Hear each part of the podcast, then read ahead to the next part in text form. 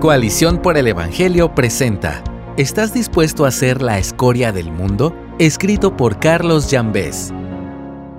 Trabajé en la industria metalúrgica durante casi 25 años. Cada día estuvo marcado por el rigor de cumplir con los compromisos de producción y entregas. La fabricación y el envío de piezas y productos debía hacerse con precisión, como se le prometió a los clientes. Además, los productos tenían que cumplir con estrictas especificaciones e inspecciones de calidad. El crisol del metal estaba encendido cada día de trabajo.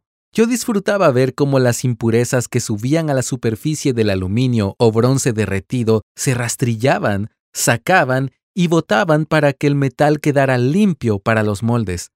La sustancia vítrea que se desecha se llama escoria. Con esa palabra, el apóstol Pablo se describe a sí mismo y a los apóstoles en 1 Corintios 4:13. Él dice, cuando nos difaman, tratamos de reconciliar. Hemos llegado a ser hasta ahora la escoria del mundo, el desecho de todo. Pablo había entendido algo que nosotros debemos entender también. Los apóstoles experimentaron crítica, reproche y difamación, pero a pesar de todo eso, trataban de actuar como agentes de reconciliación. Pablo no dejó que la difamación detuviera u obstaculizara el actuar de forma correcta. Es un poco vergonzoso leer cómo el apóstol describe su ministerio mientras yo trabajo cómodamente desde una buena computadora y rodeado de varios cientos de libros. Me confronta sobre todo reconocer cuánto me gustaría, como a la mayoría de la gente, tener el respeto y la admiración del mundo. Pero piensa en el currículum de Pablo. Viajó de iglesia en iglesia, salió corriendo de muchos pueblos producto de la persecución en su contra. Fue acusado de iniciar disturbios, rara vez fue apoyado para desarrollar el ministerio. Fue arrestado y encarcelado varias veces. ¿Quién contrataría hoy a Pablo como pastor? Nuestro problema es que a menudo queremos un camino intermedio, un poco de popularidad, un poco de reputación, mientras añoramos la unción de Dios. Queremos el poder sin el costo. Sin embargo, el Señor propone un camino distinto. Dios nos ayude a elegir el camino de Pablo porque es realmente el camino de Dios. Pablo entendió cómo vivir la vida cristiana, tomando su cruz. Ante las acusaciones de quienes lo difamaron, el apóstol no aludió a lo que había hecho por la causa de Cristo, más bien consideró hasta su pedigrí religioso y personal como estiércol esto lo puedes leer en Filipenses 3.8. Pablo tenía un entendimiento excelente de la teología de la cruz. La grandeza de este gigante de la fe se encontraba en su debilidad. Él sabía que el poder de Dios se manifestaba en su flaqueza. El apóstol entendía que había sido crucificado con Cristo. Su yo había quedado a un lado, en segundo plano. La cruz de Cristo era algo sumamente especial e importante para Pablo. Escucha lo que dice en Gálatas 6:14.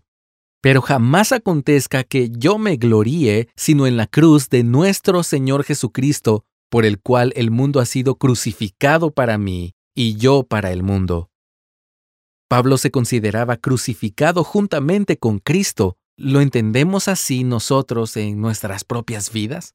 Pablo, a diferencia de nosotros, no se preocupaba por lo que el mundo pensara sobre él. El ser la escoria del mundo no le preocupaba en lo absoluto. Su ego no estaba tan elevado. ¿Qué de tu ego y del mío? La próxima vez que no hablen también de ti ni seas el más reconocido, piensa en Pablo. Mejor aún, piensa en Cristo. Piensa en estas palabras en Primera de Pedro, capítulo 2, versos 21 al 24.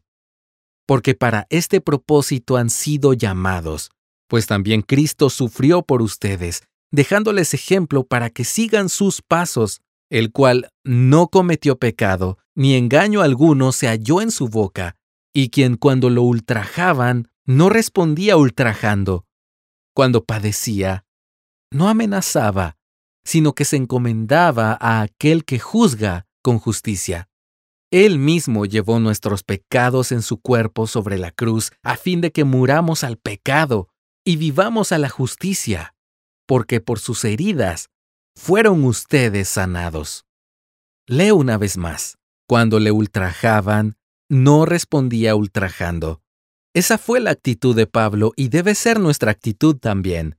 Recuerda, tú y yo también somos la escoria del mundo. Sé que este no es un mensaje muy popular, pero Pablo entendió que el yo tenía que morir para que el Cristo crucificado fuera exaltado. Pablo abrazó lo que dijo Jesús en Juan capítulo 12, verso 24.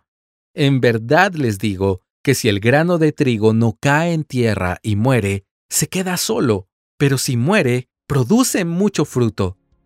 El yo del apóstol había muerto y ya no le dolía ser la escoria del mundo. ¿Nos duele a nosotros?